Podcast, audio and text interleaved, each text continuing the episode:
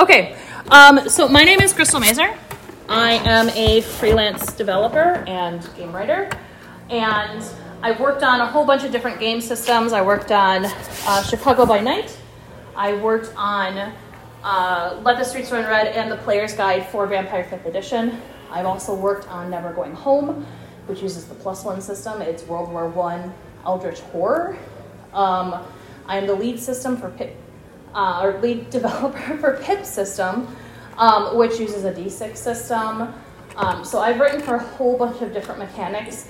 Um, I have played around with mechanics for this so much that I do game conversions in my head for fun. Um, and so um, I'm actually going to teach you the technique that I use to get it into my head so that I can do what I do just in my head. My other panelists here, I'm going to have them introduce themselves. They're all both fantastic writers and developers, um, and uh, have a, actually actual published um, conversion systems and stuff like that. Mm-hmm. So, all right. Um, my name is Brennan Taylor. Uh, I am the uh, principal game designer for Galileo Games, which does uh, Bulldogs, Thousand Arrows, and Katanas and Trenchcoats uh, are our current big products.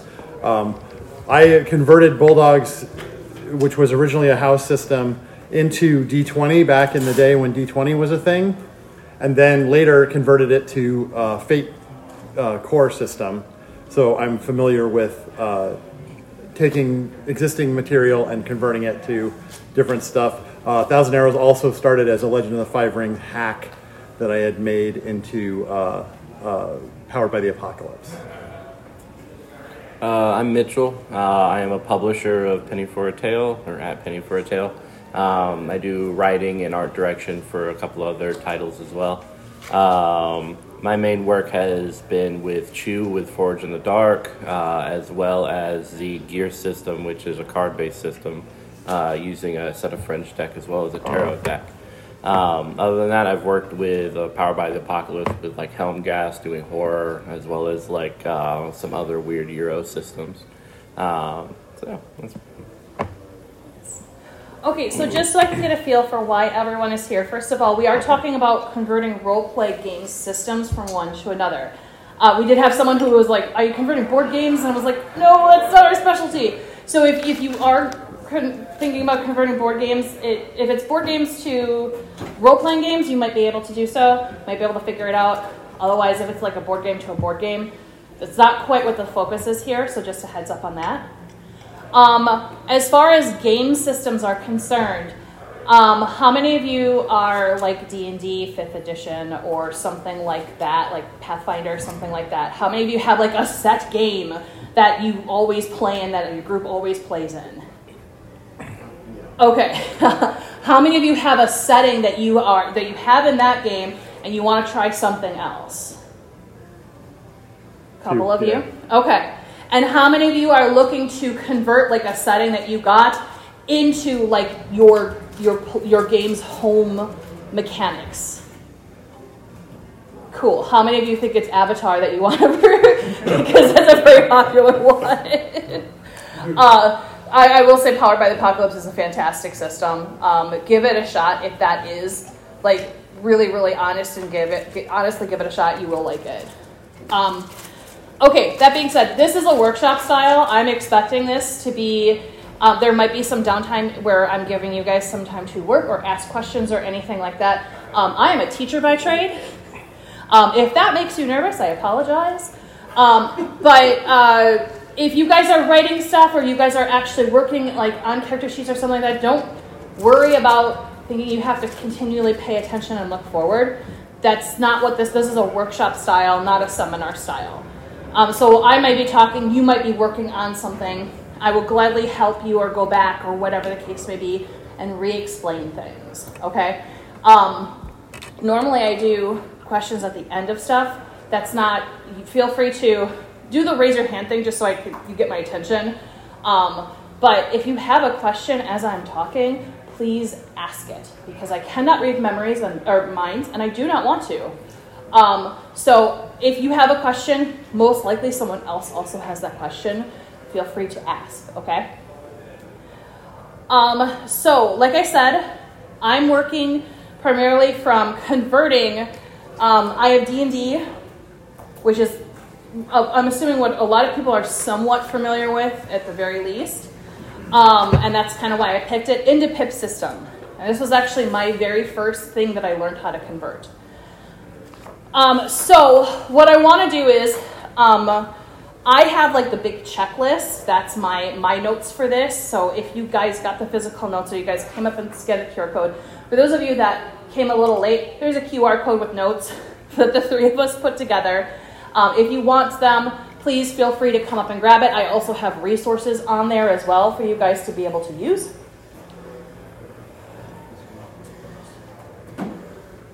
I'll give everybody a second. I also have I also have character sheets for both my game systems as well as monsters for both my systems because I'm going to go over how to use that into conversion.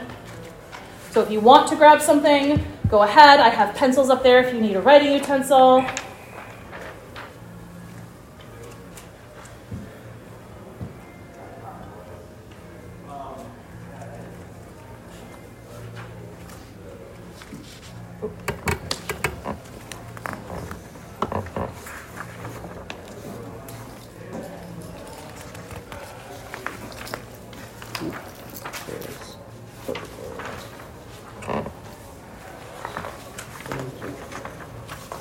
Everything that we talk about is going to translate to most systems. So if we don't talk about your specific system, you can still use the basic ideas to convert those.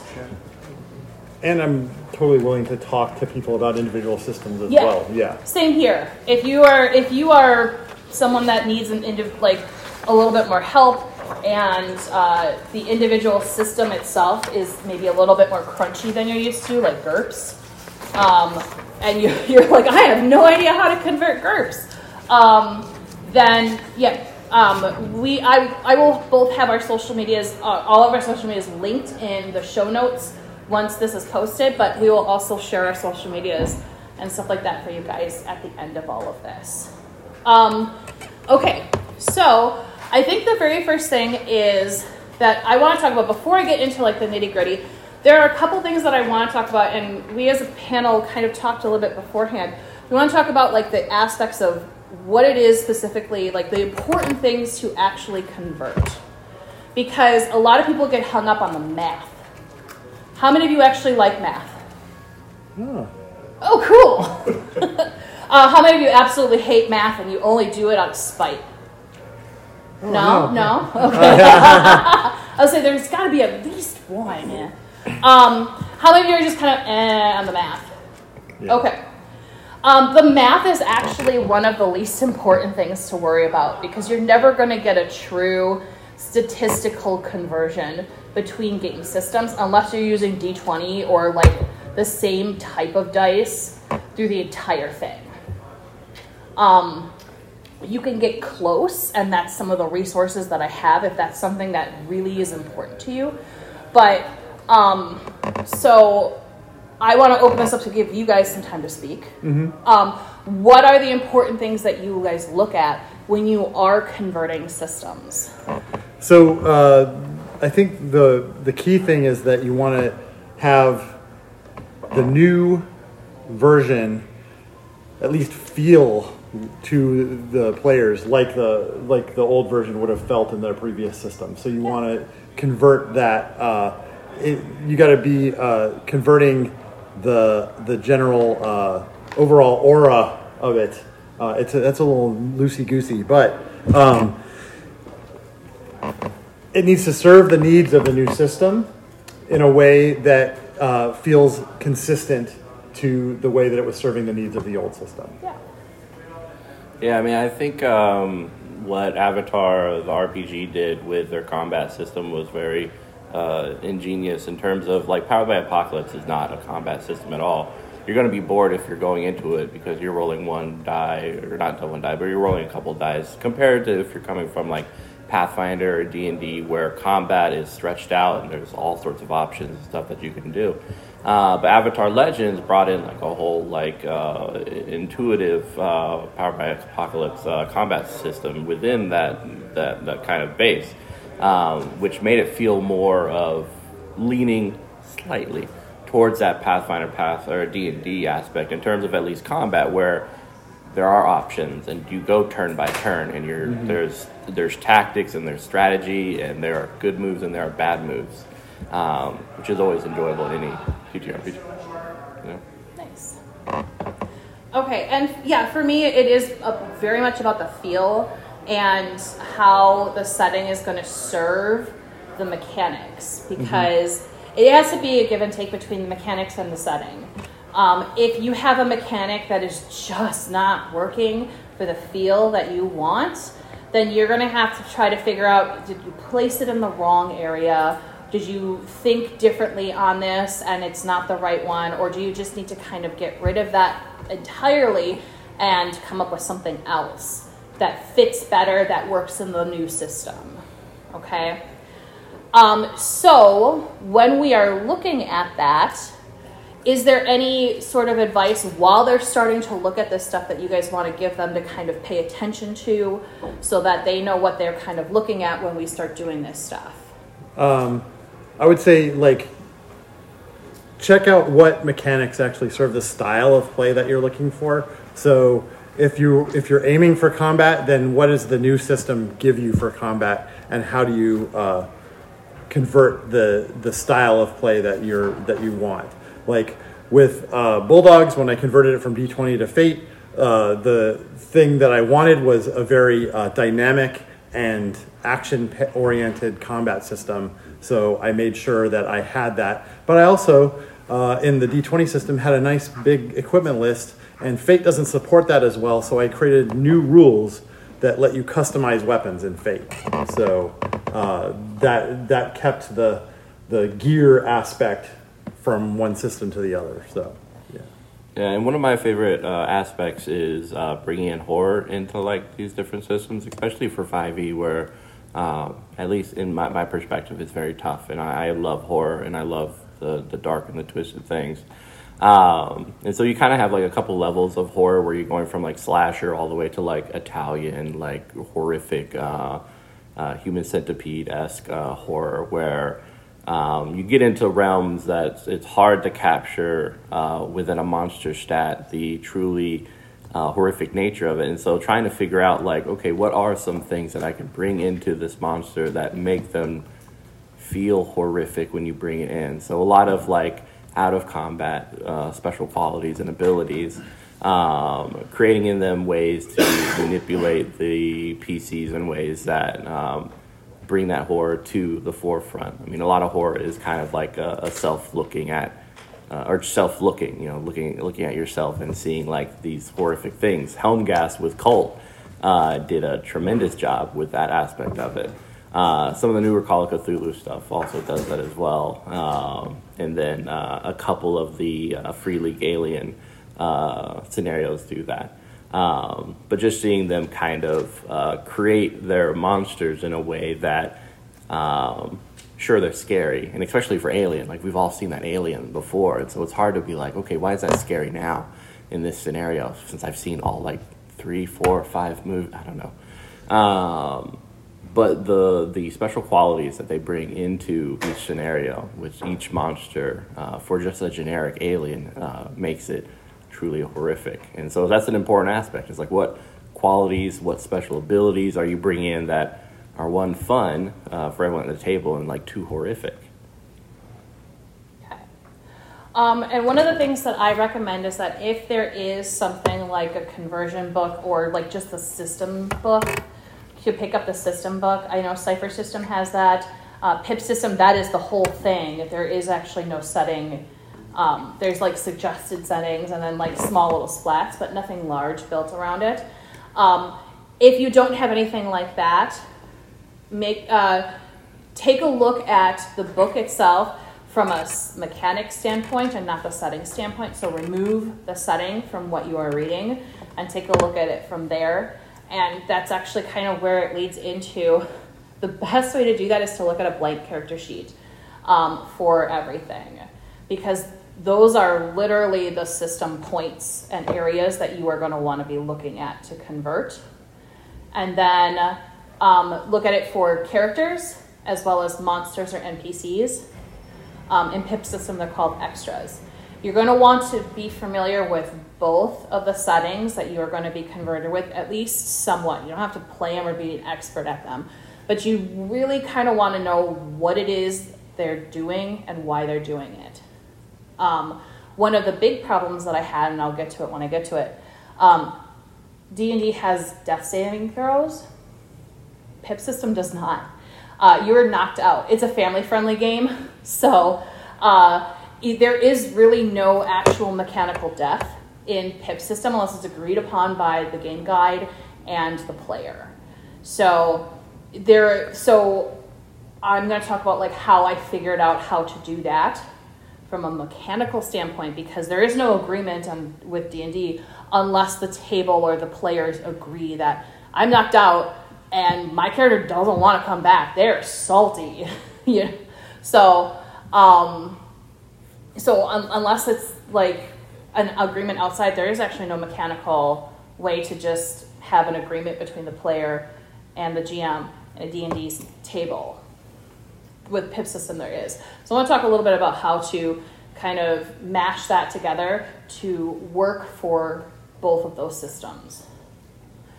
Okay, so is there anything else that you guys want to know, or because you guys will also have time uh, individual time to speak on your own. So, is there anything else before we get started into? Let's get started. Okay, cool. Well, I, I would say like uh, Yeah. I, I think that's also helpful is looking at like system adjacent stuff. So like you know, Fa- uh, was it Forged in the Dark and Powered by the Apocalypse um, play very similar uh, in some ways. Uh, and then you start seeing people branching out. Uh, like City of Mist did this really cool thing where um, instead of uh, basing the dice system on the number you have in a, a stat or a characteristic, um, you're instead of picking out qualities that you feel is relevant to the action from a various set of, of different tiny like aspects of the character. Um, uh, Chew did that as well with like these weird uh, food related uh, approaches. Um, and so like even if you're looking at conversion, you're like, man, maybe this isn't working out exactly how I want. You could probably there's probably a system out there that's kind of like right next to it. Uh, that might have the amount of flexibility that would make the whole process just a little bit easier. Um, so definitely look at some people who have created something new, like within the last couple years, uh, involving that system, because they're usually trying to branch out a little bit more, and that's always helpful.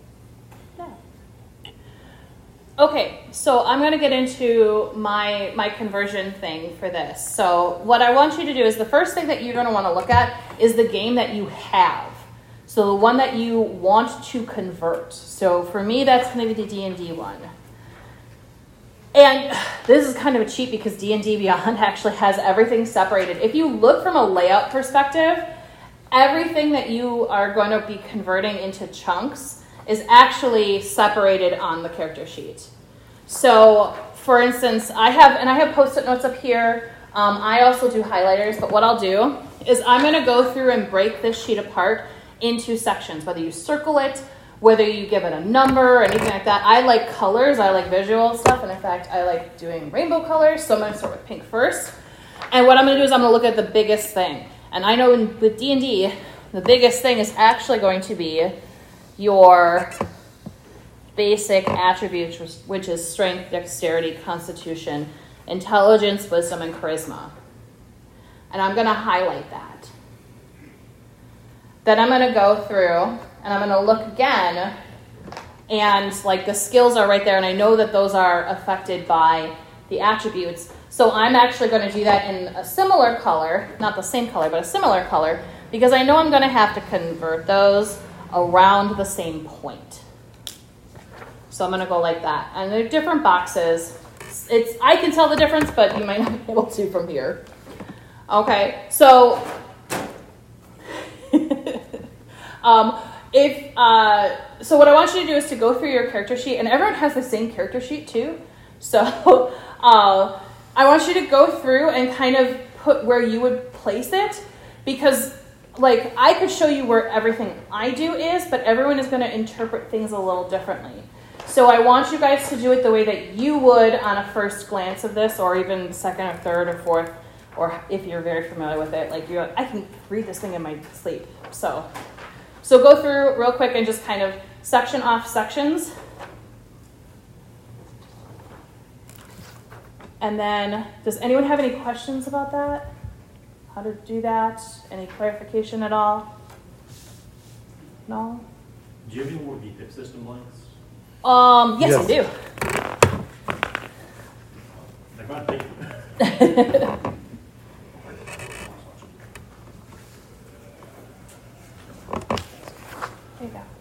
go.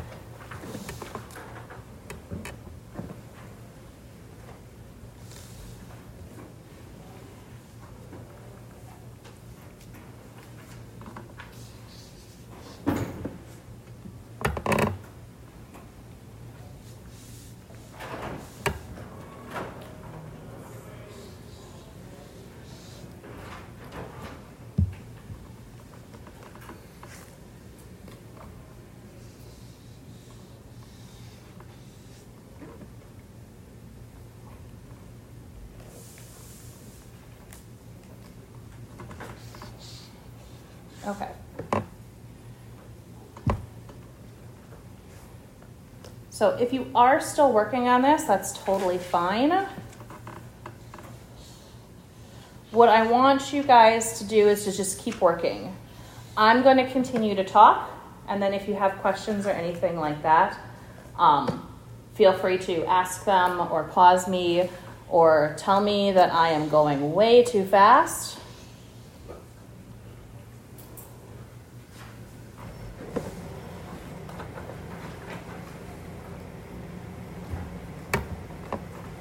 Okay, so what I did, and I'll come and show, I highlighted all of my areas, and like this right here, I did it in the same color because they're going to be a little bit different than the actual character sheet because this is equipment and action economy things. Those are going to be a different part of the conversion for all of this. So what I want to do now is I want to make myself familiar with the PIP system. Okay? So if you get your character sheets out, I'm going to walk through PIP system. And what I'm going to do is I'm going to tell you the things that you need to know about this character sheet. And you can write in stuff as you need to. So you have like, this is where this goes on this character sheet, okay? So first off, PIP system is a D6 system. It's a dice pool system. So your characters will roll their D- D6s, and they will also roll the challenge rating D6s. Fours, fives, and sixes are successes on both ends. All right? Whoever has the highest wins the round, even if it's just one success. Okay? If you look at the top, you have two types of health you have physical health and mental health. And those will play differently in combat for some characters, some characters it doesn't. Okay? Um, and there are some things where you get to choose whether you take a physical or a mental hit. Okay? So you have to kind of think about that too with the different types of damage in Dungeons and Dragons. How would that work? Okay? There's fortune, and I'm going to tell you that fortune is things that are used to re-roll dice, add dice to a roll, or make the GM roll a dice against themselves. Okay? And then initiative is what you add to your combat. Then I want you to go down to the skills.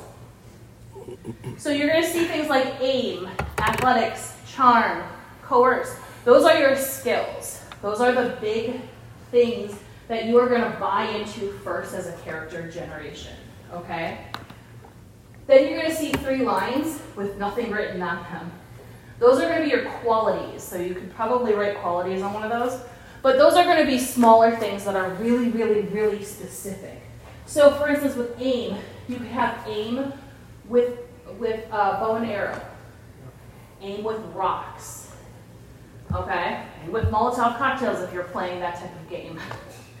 okay, athletics is going to be things like your uh, um, are you a fast runner, or are you a mountain climber? Okay, so things like that. you are going to be able to buy into up to five points in each of those. And that's what makes your dice pool. So your skill is going to be what the base is, and then if your quality applies to the roll, you would add those dice to it. Okay? So, and you can only have up to the amount of dice that you have in your skill point. So, for instance, with aim, if you want to have bow and arrow three, you have to have an aim of three first before you can buy that up. Okay? So your qualities can never be more than your skill, the base. All right? Everyone follow along so far? Mm-hmm. Cool. Okay. Advanced qualities are going to be like those really, really special, very niche things. So, for instance, you have bow and arrow. I've been using that a lot. Maybe you like to do trick shots. A trick shot is going to be something that's going to be an advanced quality. You're going to have to have a proficiency in a skill, at least one skill, sometimes two, and then at least one quality. Okay? That you're going to have to have on this side before you can buy this. Okay? Everyone good so far with that? Cool. This will also add dice. And then features and items are going to be things that are not really mechanic based, but maybe things like I have a deck of cards, or I have a book that is all of my poetry. It's going to be things that might come in handy. You don't know. Um, there's an actual play where someone had a magic deck for their cards, and they had some sort of Eldritch Cthulhu horror thing coming out of a cake, and he's like, Can I draw a magic card and throw it and see if it works? And cast Fireball? And the GM was like, Sure, let's do that. So, you know, there could be things that could have a mechanical benefit at some point, but don't have anything written. So it could be something cool to enhance a scene, could be something that might be necessary at some point, but that's about it, okay? That's to be different than your gear. Your gear is to be things like armor, uh, weapons, things like that that are going to add dice or make it harder for you to hit. Okay? And the connections are your personal connections to NPCs or extras and and or characters. There is a like a session zero type of mechanic in PIP system where you can make a connection to the person a positive connection to the person on your right and a negative connection to the person on your left. And so you have built up at the table a sort of web of things that are going on before you even start. So that's what your connections are. Okay? Everyone with me so far? Okay, so now I want you to take a look and think about some of the differences and things that you might have to consider when you start converting from D&D to PIP system, okay? And there are more mechanics and stuff like that. I'm not going to get into super, super nitty gritty because I'm assuming most of you aren't going to be converting to PIP system. but uh, it's nice to get my game's name out there. um, so just think about that for a minute. And then what I want you to do is to start taking a look at your two character sheets and where would you put each of the sections from D&D into here? And you can either number them if you are a kinesthetic learner.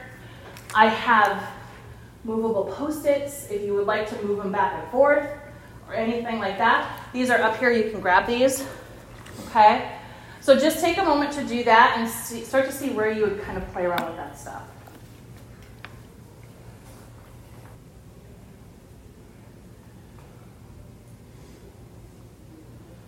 I'm going to cut out the silences. Yes. Does anyone have any questions so far at all? What's the difference between um, charm and coerce? So, charm is uh, how charismatic you can be while talking, and coerce is how manipulative you can be while talking. It's like positive and negative. Yeah, I'm gonna I'm gonna say for the benefit of explanation, yes. versus Coercive not necessarily negative. It could be that you don't want somebody to find out the whole truth about something that happened. Not necessarily negative, it might be for their own protection type of thing. But yes, for Traditional connotation. yeah, Yeah. traditional Yeah. connotation would be positive and negative. Okay. Okay, so for the benefit of making sure everybody has their time too, um, you can do the same thing with the NPCs and the extras. So, Dungeons and Dragons, I'm assuming you guys are all kind of familiar with everything. You can, if you look at the character sheet, you can kind of break it apart. I did try to get two power level characters that are about the same, um, at least traditionally. But what I want you to do with actually the extras, I'm gonna grab this Sure. real quick. Um, I'm gonna go over real quick with the pip system so that you know what you're looking at. So this is gonna be general enemies, and it's gonna be like you could use thug or uh, duplicate. Uh, corrupted politician doesn't have the whole thing printed, but you can use either of those two. Doesn't matter. Um, your CR rating is how many dice base they get. So with a CR of one, they're gonna get one dice. The hits are how many hit points. So even if you have like three successes against them, they're only going to take one damage unless otherwise specified, like a weapon or magic or something else. Then there's a little description of it. And then you're going to see like a little arrow with um, bold titles. Those are going to be things that are what's called qualities. All, all of our extras have qualities and at least three qualities. We do have things like a kaiju that has like five because it's Godzilla. like they're going to be able to do a lot more than some street gang member, you know. But they will have at least all base of, of three. Then you're going to see a C or a G next to those. That is either combat or general. C can and combat can only be used during combat. General can be used anytime. Okay? And then you're going to see the description of those. You're going to see a, either a plus one W or maybe, I don't think there's any plus B.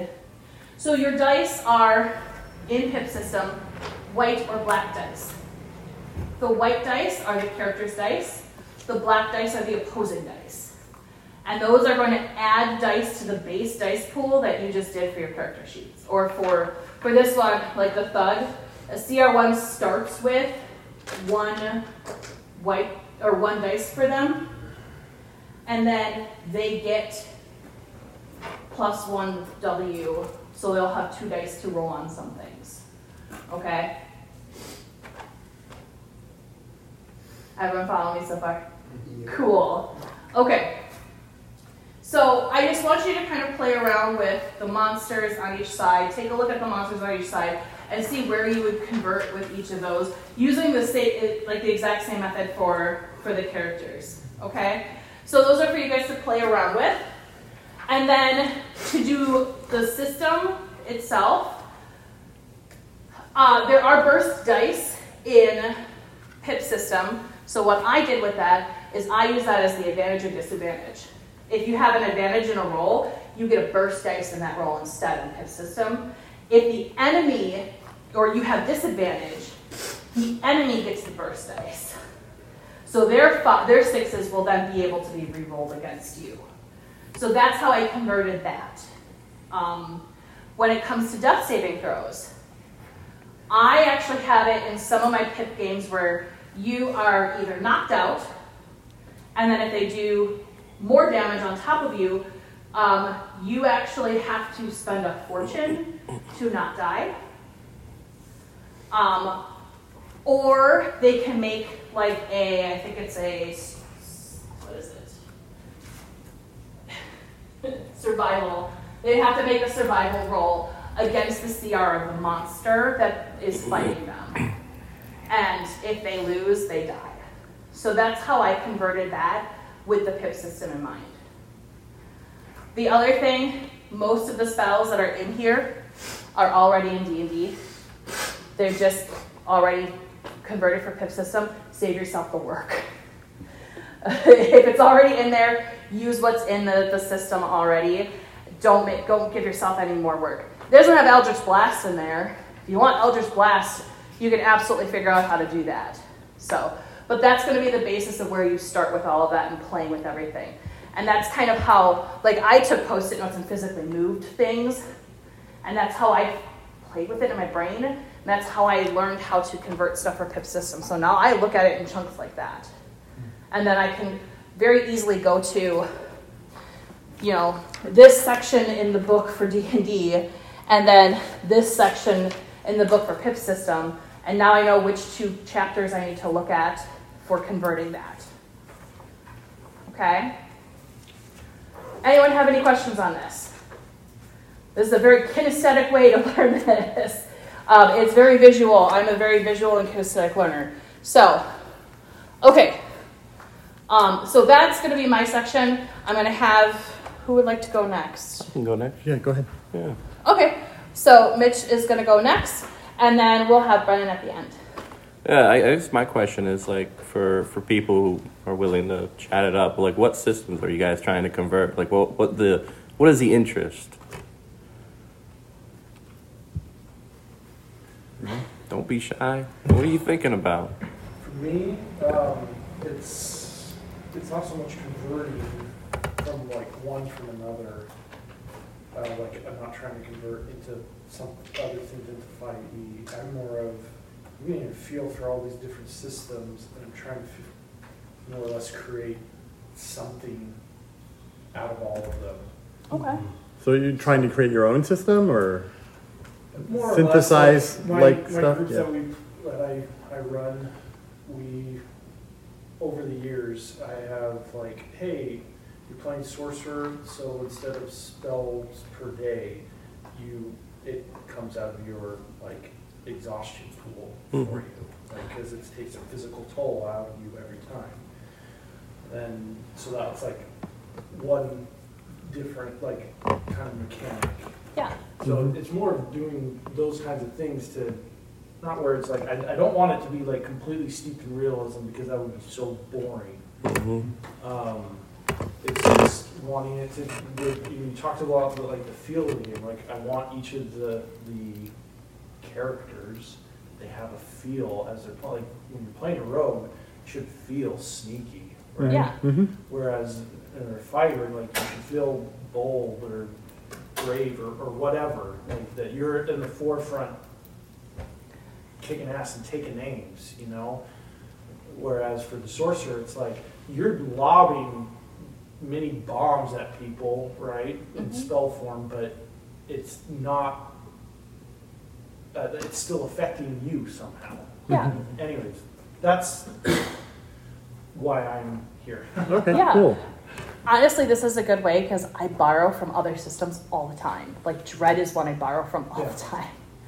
Um, so yeah, that's actually this is absolutely a really good avenue to do that and learn the different mechanics for each game. Yeah. Yeah, because like uh, especially for like a magic character, there- there's such a variety, and I would encourage you to check out Monte Cook's Invisible Sun. Um, like every character is a magic user, and the way that they approach it has their own system uh, because there's such a variety. Um, but using uh, what is the Monty Cook system? Uh, Cipher system. there you go. The cipher system is pretty like easy to understand and, and pretty intuitive, so it, it works out very well. Um, but the way they just had different flavors of, of magic people is very exciting. I've always enjoyed like the the Shadowrun. Like every time I cast a spell, it might like come back at me, and also like for everyone else, like kill that mage as soon as possible, uh, which is just I, I love that aspect of it because it's such a I don't know. I guess you know, for anyone wielding like godlike power, just the fact that everyone's gunning for you has always been fascinating for me. Um, so It makes Shadowrun, everyone Monte have to play together hmm Yeah. rather than like, oh, I'm all the way over here. I've got 90 hit points. You can wail on me, but I'll still melt your face. Yeah, and that's another thing I think Shadowrun did very well is, uh, and I, I think Cyberpunk Red did too, uh, to some degree, was there were different realms that unless you were really good at it, um, you were easily like exploitable in terms of Shadowrun. It's like you know, the cyber world, the material world, and like the Magic world. Yeah, the magic world. And if you didn't have a magi protecting you, then you're you're weak. If you're a magi and you didn't have like a cyber uh, decker protecting you, you're weak against that. Um, and so in in that way, like the party is like watching out for each other, and there's not one single person who's like, you know, I'm a fighter, I'm just gonna wreck them. Because it's like, no, if you come in with a stun. hmm Uh, anyone else? Like what? Um, so personally, um, there's a lot of content for like 5e and stuff like that. Um, great content, um, especially like um, fan-made content and stuff. Um, my friends and I have recently fallen in love with um, Fabula Ultima, which is vastly different. I hung out with those guys last night till 5 a.m. I regret it. But yes, awesome, awesome game. It's a great game, um, but it's very different from like everything. Um, so, looking at all this stuff for 5e that I already have, I mean, I'm kind of inspired by that, but at the same time, I love Fabula Ultima, so How, do, Yeah. how do you make that? How do you reuse that stuff for Fabulous Yeah. Ultimate? Yeah. hmm it was such a different thing. Like, it up- uproots like a lot of expectations for hmm role RPGs. And I think that's like one of the, the benefits we have nowadays is the um, the communication of different like games and stuff from all around the world because the Europeans did you know very different things. Um, Dark Eye, I think, was their equivalent to like 5e, where you're like rolling under instead of rolling over. And so everyone who comes to the table, they're like, "What the heck is the one?" It's like I crit fail, and you're like, "No, that's good. You did that right." um, and so even Dude, that, even like that simplistic approach of being like, I want to roll low instead of rolling high. Uh, for that, like, for their like five e like D and DS uh, game. Um, even like with Free League, uh, the the Swedish company, like their D six system with, um, which like exploded, and then now they're converting to all these different settings and stuff like that. Um, Symbaroum is something. If you really like uh, fantasy and and Dungeons and Dragons, Symbaroum, in my mind, uh, stands out as one of the the better ones that Free League did. Uh, and they just released a, a monster, a bestiary for it, and they have some really cool stuff in there. Um, yeah, Symbaroum. Okay. Yeah, Free League Symbaroum. And uh, the monsters they create um, have all these qualities and stuff. So it's really easy to build a monster. Um, and so in terms of like bringing that to like if you're trying to do more 5e stuff or if you're just like whatever system I want to use, I want to grab stuff from uh, a system that is uh, easy, that's flexible enough for you to just start picking things out of and bring it to whatever system you're going for. Um, Symbaroum, the, the bestiaries are very good for that because they have stat blocks, but then they have all these qualities and stuff that you can just, that build those stat blocks uh, right, you know, in the next few pages.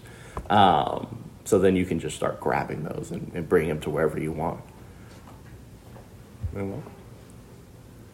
Yes, um, I, my high school group was GURPS, Okay. which is just a wonderful system in some respects, but like other groups, not so much. And, but all their settings are just wonderful, and I've kind of been trying to slowly convert them over to other systems that would be more in line with my current group's taste in gaming. I mean, like, I haven't found a bad setting in GURPS, but most people are pretty daunted, you know, when they, they see all that list of advantages and disadvantages and skill list, and then they realize, oh wait, I need that, or I like.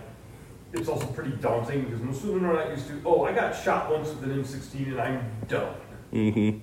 And so it's kind of converting to that. And I'm also looking for like I think Mecha is drastically underserved in the RPG. Yeah, there's Mekton Zeta, but anybody who's touched that knows that that makes GURPS look like a walk in the park in terms of crunch. So like, I'm kind of looking for that too. Okay. Um, so, so talking about Mecca, what are you specifically sort of looking for in terms of that aspect? Because there's been a few recent indie ones like Lancer RPG that Yeah. And really. Those are more the Gundam style. Like I've looked at that one. I've looked at Battle Century G.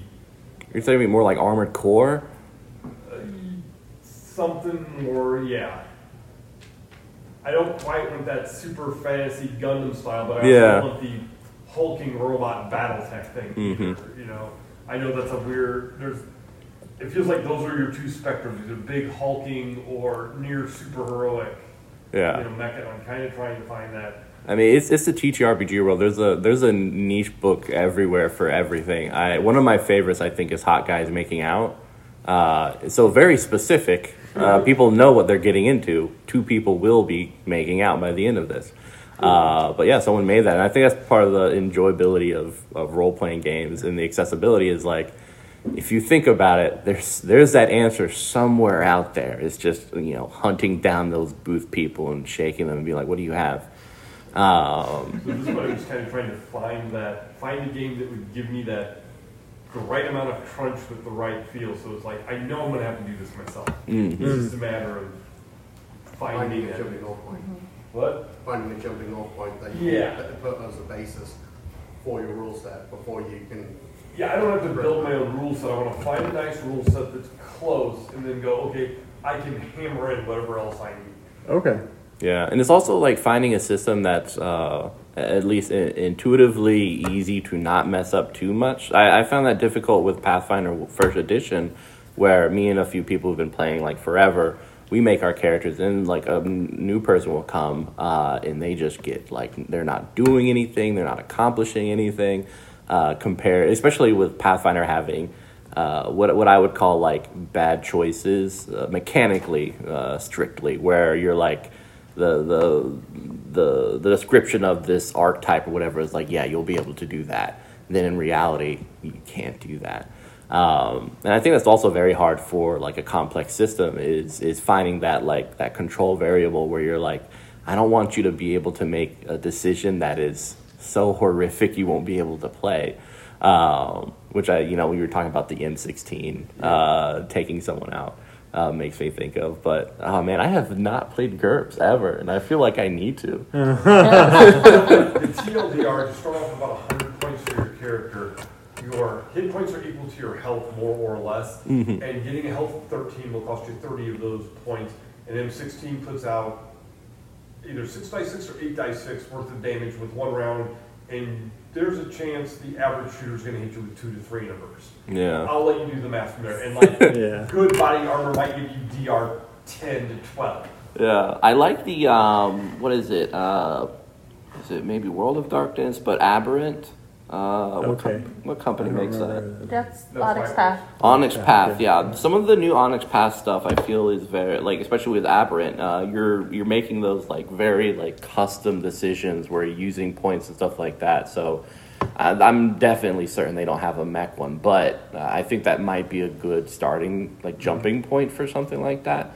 Um, and I think Aberrant, uh, I feel just the uh, the weirdness of it and the the power scale, I think would also like work well with like a, a mech sort of thing. Um, but man, I need to play GURPS. That's what I got from that. Anyone else? Anyone else? Yeah. Uh, I'll just say I'm here because in the past uh, I've kind of woven in other systems to an ongoing game. So we were playing 5e, and um, there was a situation where a heist uh, was coming up, and like typically in Dungeons and Dragons, it's easy to fall in the trap of a heist is okay, rogue, go. Uh, and so I wanted to make it a little more interesting. I just learned about Blades in the Dark, so I converted the PCs into Blades in the Dark.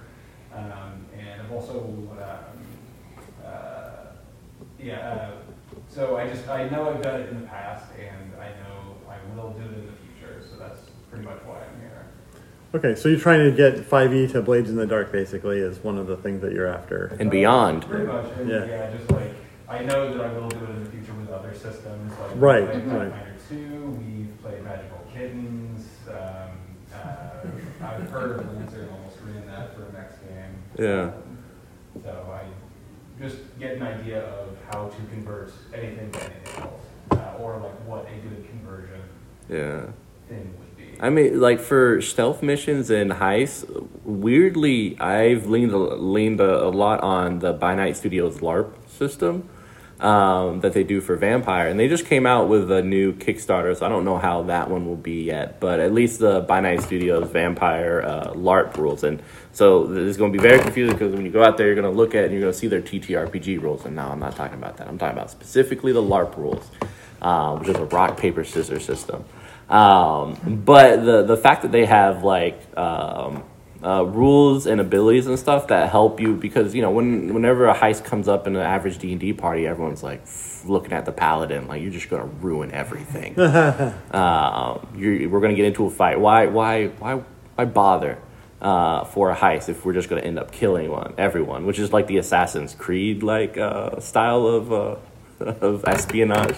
Um, but yeah, like By Night Studios, and I think you can look at a lot of the stuff uh, online for free, especially now. They have like a whole like compendium. Um, but they have stuff for like, well, you're stealthy enough, you can help out one or other, one or two other people. Um, and then especially like you chose great with Blades in the Dark. Um, I would encourage you definitely check out. Um, was it the Battle Brothers one? Um, Band of Blades. Yeah, I think so. Yeah, that one was like a very like um, more leaning towards the uh, I guess what a D and D party would be, except like in a horrific uh, setting, like post-apocalyptic almost, filled with zombies. Um, What was that one called, sir? Band of Blades. Band of Blades. Yeah, you're kind of like a, a mercenary company in uh, a, a war against the evil overlord, but the evil overlord won. So So it's a lot of those like, uh, especially some of the missions on there are there's a variety of them, um, and I think it is a really good stepping ground to a lot of different stuff, especially if you want to bring more stuff into your Blades in the Dark game. Um, the Forged in the Dark, uh, in of itself, like I know Chew in City of Mist, especially City of Mist because it's very piecemeal. Um, I love the mini character sheets that bring up uh, a complete character sheet, and those character sheets kind of can shift and change as the uh, characters advance and change, um, which I, I absolutely adore just because it's so flexible. Love it. Anyone else? I can. I'm gonna talk at you then. Okay, I'm gonna talk at you. Um, so for my piece, I was uh, specifically looking at like uh, trying to bring in like the tone and settings, um, and I'm looking at like Lord, Free League Lord of the Rings, right? And everyone everyone knows Lord of the Rings for the most part, um, but every time I've played it, I've tried to play in a very different way. Uh, one of which I was a hobbit that just kind of did what he wanted. So he was a pretty like evil hobbit. Um, if he was in the modern day, he'd like have a gun and like slap someone. Um, but it was just like I was having fun. So, but it's like Lord of the Rings, uh, from the perspective of the book as well as the movies, it's a very like good versus evil, white and black. Like it is, it is like the I think the penultimate like this is the heroic tale uh, that we get to share with each other. Um, but trying to convert that to let's say you want to do like a more horror a la like Kult uh, with helmgast where at the beginning of the game um, not only is there like these horrific events happening around you but you are the horrific event. You are not a great person uh, and you're struggling with your inner demons. Um, and so i was looking at like okay well, how would you like bring that into free leagues uh, lord of the rings? Um, and they do have like that aspect of like the hope and despair and stuff like that but um, with 5e as well as uh, the kind of uh, i guess white and black uh, you know these are the, the good guys and stuff like that. Uh, a lot of the times um, uh, the system glosses over the, the flaws. Um, in 5e you know you have a minus two in wisdom and that's going to affect your saving throws. Uh, and there's guidance on like, hey, you should probably role play this out, but there's no like defining mechanics that say this is going to be an issue for you from here on out at every game.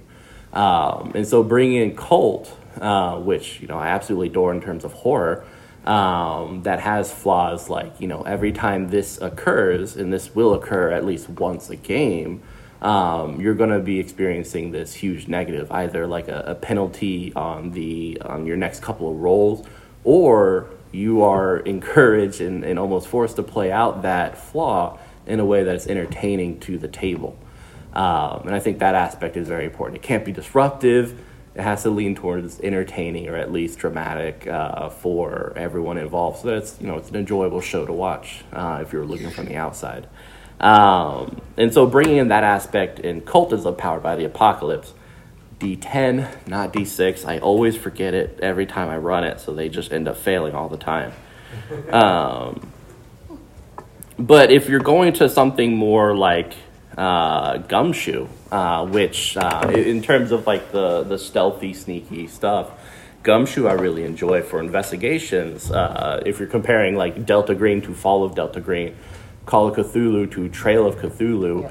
where okay, if you fail the investigation roll, what do you do as a game master? You're just like, ah, move on. Or I'm just going to give it to you anyway uh, because I want this to continue on. Or you're trying to figure out a way to get them that information in another roundabout way. Uh, what Trail of Cthulhu and Fall of Delta Green do is they give you an establishment of points that you can use that you can be like, okay, obviously I didn't get that investigation right, but I do have points in X that I can just kind of bring over to bump me over to that success. Uh, and so then it, it kind of becomes like this resource management where you're like, okay, throughout this mission, there are things that I want to know that are important to me, and I'm going to save you know X amount of points and stuff so I can get over those hurdles when it does come. Um, it also helps out with uh, a table where you know you might have one person who's really good at investigating and everyone else is really bad at it. Uh, because then that one person will eventually run out of resources. And so then the other people have to bring in their own resources to kind of further the narrative. Um, so that is one aspect, like you could, you know, bring, uh, you, could bring some of that like uh, espionage or investigative qualities from like, uh, I think a system that does it very well. Um, and finally, um, noir. Um, noir is one of my favorite genres. Um, uh, Capers uh, is a card based system um, that leans to like superhero noir. Uh, City of Mist is a uh, powered by the apocalypse uh, that can do noir as well as superheroes um, or just noir. Um, and I think the, the most important aspect uh, for the, the noir is um, uh, kind of the, the dramatic flair for everything um, for the capers and for um, City of Mist, uh, when you're doing that noir thing, the power scale lowers drastically. Uh, and they tell you when you're beginning a, uh, a, campaign or when you're building your characters, they're like, these are the different scales. You can go like, you know, superheroes, epic avatars. Or if you want to lean towards like noir, these are like the qualities that you should try to take but never go above. Um, and so whenever converting and stuff like that, um, trying to figure out like, okay, what are the boundaries and what are the lines of these are not the things I'm going to cross because then we we jump into like other genres which might be very confusing at the table. Um, other than that, I think my last thing is like uh, the, I think I, I put the boat paradox where it's like you know if you keep removing pieces of a boat, you know, is it really the same boat and stuff like that? My my uh, opinion is that by the end of it, no matter what happens, it's still a boat. So if you have to piecemeal Frankenstein uh, to make the thing that is enjoyable to the table, and they're like, "Oh, why don't you just play this system?" It's a boat. If everyone's having fun, it doesn't really matter. Um, so yeah. Cool. All right. Um, so like I was saying at the beginning, uh, the way I approach it is by trying to figure out what feel I want out of the game, and so that's what I concentrate on the new system. Like you were talking about, you want to do a heist. You, the system you're using now isn't handling that well, so you want a game that does have that heist feel to it. Um, so uh, what I take is look at like the, and I'm talking about like actual system conversion, like take those characters, look at what the core engine of the first system is. Um, like in a D in, in 5e, it's rolling that d20. That's the core engine. Um, you've got your stat bonuses, you've got your other bonuses that go into it, and then compare that to the core engine of the new system. So if I'm converting something to a Powered by the Apocalypse game, it's very similar. I'm still got stats that I'm adding into a set of uh, dice that I'm rolling. So that's a lot much easier conversion. When I get to like Fate, or something along those lines. Fate is uh, is its core engine is really the aspects. So the those are descriptive phrases that give you a bonus to your rolls and that you, you utilize during play to sort of guide your role play. So that's a much harder conversion. It's a little more uh, complicated to take something and move it over, but at least Fate does have skills and gear and things like that that you can tack on as uh, additional systems. Um, Fate, uh, Fate Accelerated, uh, on the other hand, is very similar in that there's there's stats again uh, that are called approaches in that uh, in that system, where they are essentially. Am I doing this in a clever way? Am I doing this in a daring way? Am I doing this in a you know a mighty way. I don't even remember what they all are, but uh, you know how am I approaching this problem determines how I'm rolling my dice. So uh, you know the so what you do is you just you take those core systems and you try to convert the the general engine that you're seeing happen in the first game into one that works for the second game. So uh, uh, for uh, for fate, like I said, uh, again, creating aspects, um, winnowing down the skill list, whether or not you use equipment or not, um, that kind of thing. So. I mean, I don't have an awful lot to add to this, unfortunately, uh, because it's, it's a very feel based thing, and I kind of wanted to get an idea of what you all were trying to convert, and it, it seems like it's a lot of taking those 5e settings and using them in something else. I don't know how. What's the core engine in Fabula Ultima? Um, in Fabula Ultima, you, you have um, dice for different stats. I think there's four stats from what I remember. Um, and basically, different roles have different. So basically, if you have insight and willpower, you have a d6 and a d8. You roll those together. Okay, so you have different dice sizes for your different stats. Yeah. Oh, Yeah. so it's a dice, dice growth system. Yes. Okay. Yeah, yeah, yeah. So what you'd be doing is you'd be taking those core uh, things from 5e and trying to find an equivalent in Fabula Ultima. And Because there's not much of adding to those. right, exactly, right. There isn't much adding to those, so you're converting to a dice size. I've converted to Cortex Prime before, which is another dice die size game. Um, uh, that that one eh, you you have a series of pools that you're pulling dice from, like you're kind of talking about, uh, and you build a die pool and roll that. Um, so yeah, so for Fabula Ultima, I would probably be looking at uh, you know what uh, what 5e's uh, you know, what's the feel of the 5e uh, monster uh, or or, or, or situation that you've got in your uh, supplement and then trying to convert that over to those die sizes uh, take uh, take a look at the stat blocks and and uh, and yeah Because Tiamat's gonna have way more dice than like a goblin. oh yeah absolutely yeah yeah so I- I'm sorry I don't have a lot uh, going on here because I've done so much indie stuff and it's uh, it, it's a, it's kind of a different world. So It's a weird Um, world. Yeah. Um, so then I have a question for you guys then. Like, um, I, are you guys familiar with the plus one system? The, the system that Never Going Home uses? I haven't played that one now. Okay, so what the plus one system does is it uses a card mechanic at the beginning of a round where everyone kind of bets a certain card and they have to meet a, a, a certain threshold. Otherwise, everything starts falling apart. Mm-hmm. And it's secret, it's like a secret betting type of thing. And then you have the dice rolls on top of it, it's a d6 system. Okay. So, how would you convert something like a like the card aspect into a non-card aspect, or adding that card aspect into something? I, I think it would Like, be really you guys see interesting to pull the secret card system into another system and sort of use it as an add-on. Okay. You know that that's adding something uh, to the game that it, you don't see in a lot of systems. I think. Okay. Yeah. Yeah.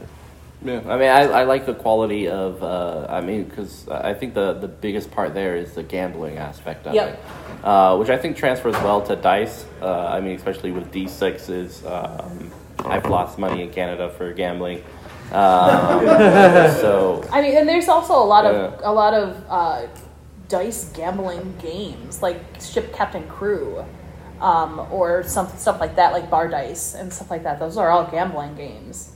Um, so yeah, you could do something like that too, but it's just a card aspect. Yeah, and like uh, I mean, in, in any like TTRPG, I think the uh, I guess the viewpoint of unpredictability, despite like you know five E or I think Pathfinder one E, like there's a I think it falls between like sixty to seventy percent chance of success, or Right, maybe right. even lower. So you're like, as a designer, you're like, I, I want them to mostly succeed, but not like by a But not lot. like, and not necessarily, Yeah. and not always succeed because that's where the tension comes in. Mhm. Yeah. So. Yeah, and so like you know, understanding that uh, from the context of like the system, be like, okay, five E tries to hit that parameter.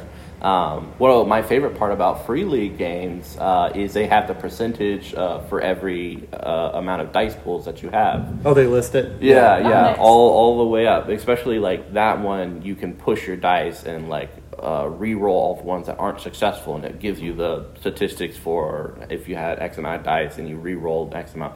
Here's the success chance, um, which I think like all like TTRPGs could, should have. I think yeah, that having statistics masters. in there would make conversions so much easier Yeah, because then you could really see sort of one to one what the differences Or are. just having like a basic, here are your chances of these numbers coming up on your dice. Yeah. yeah. So, so funny enough, that leads into the stuff that I wanted to, to kind of close out with because we're coming up on some of our time. Yeah, we are. yeah. Um, so if you guys um, go to the PDF or look at, at your the, the print off cheat sheets that I have, I actually have anydice.com and that will actually give you the statistics for any dice rolling.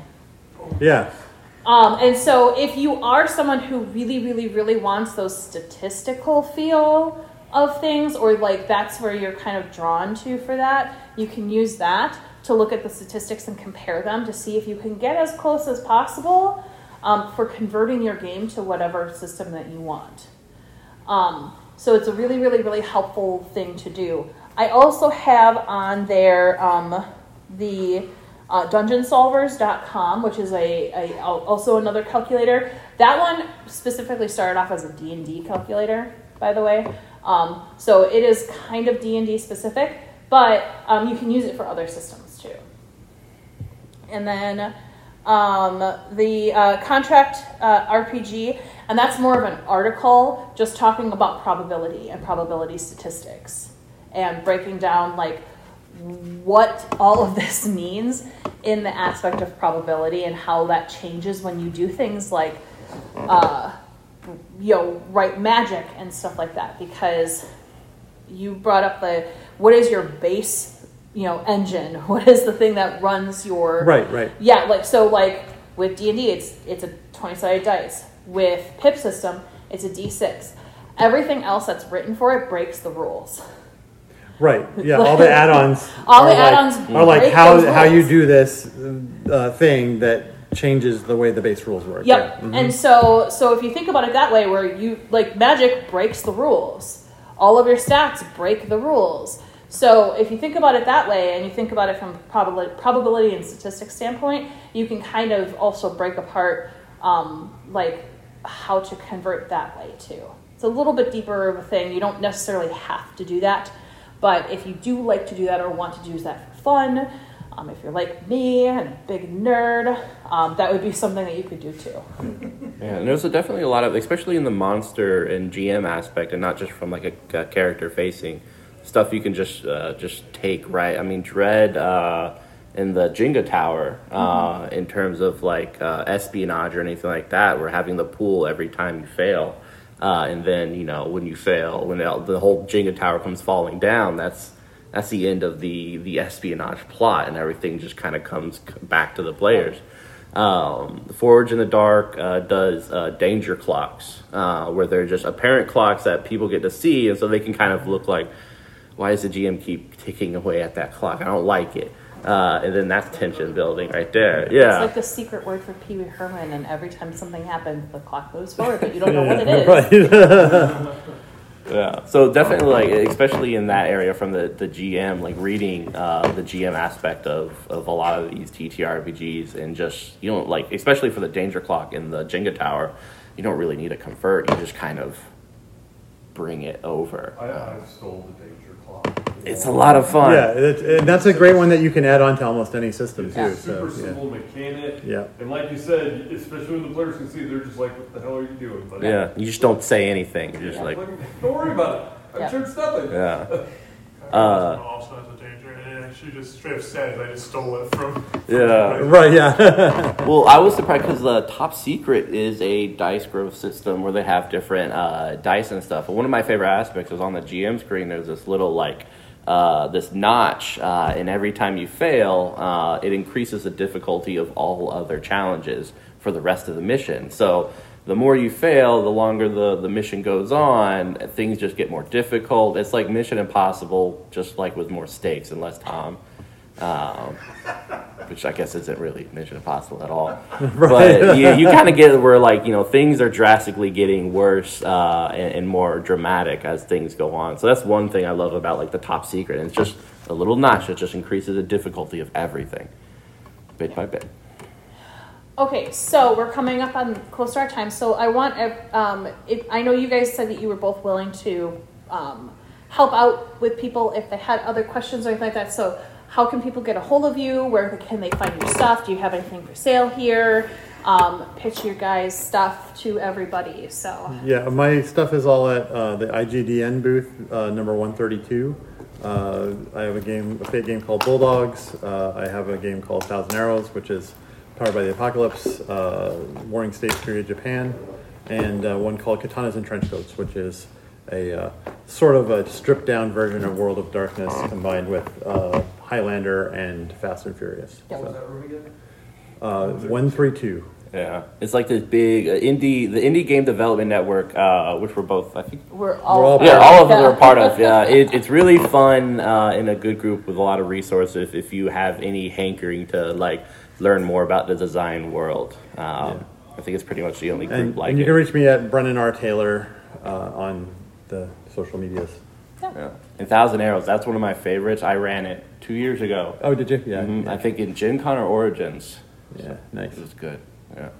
Uh, I, I'm Mitch. Uh, I have my cards here. Currently finishing up with Chew, the role playing game, which is Forged in the Dark. Uh, my main thing is Necrobiotic, which is a card based system, so it's more resource management than uh, unpredictability. Um, using a, de- a regular French uh, deck of cards that then becomes a smaller deck based on the choices you make at character creation. Uh, we're at booth 161, which is just behind Gloomhaven. Uh, so you might not have money after going by. But uh, feel free to, to grab some stuff there uh, or, or just chat. So, yeah. Yeah, and I'm uh, Crystal Mazur. Um, you can find me on social medias at Body and Soul One Five Two on all platforms. Um, and um, if you are, if this did pique your interest, awesome. Um, this is actually on sale um, at the IGDN booth for like fifteen bucks. Um, otherwise, you can find it on Drive Through RPG. And I do a quarterly PIP system primer where I take new settings and play around with the mechanics. So if you're wondering like how, like what I add and stuff like that, um, I'm doing Robo Pip right now, and we've added like a whole bunch of like cybernetic rules and everything like that with the equipment. Um, so I tinkered with that that time. This time, um, I've done um, like a dino dinosaur setting where you play dinosaurs, um, where I made it where you can have two different archetypes. So I play around with the mechanics with this for almost every single PIP system primer. Um, what was the other one I did? I did Aliens too, and we had a countdown clock timer for that um, for the um, people in black to come and get your aliens. So, um, so yeah. So uh, if you want to see some of the examples of some of the stuff that I play around with, that would be where you find that. And we'll say if you contact me directly, I'm happy to get in the weeds with you with Yep. whatever you're converting, uh, talking about specifics. So, So, um, thank you guys very much for coming. I really appreciate you guys uh, doing the workshop and being hands on and awesome about it. So, thank you so much. Yay!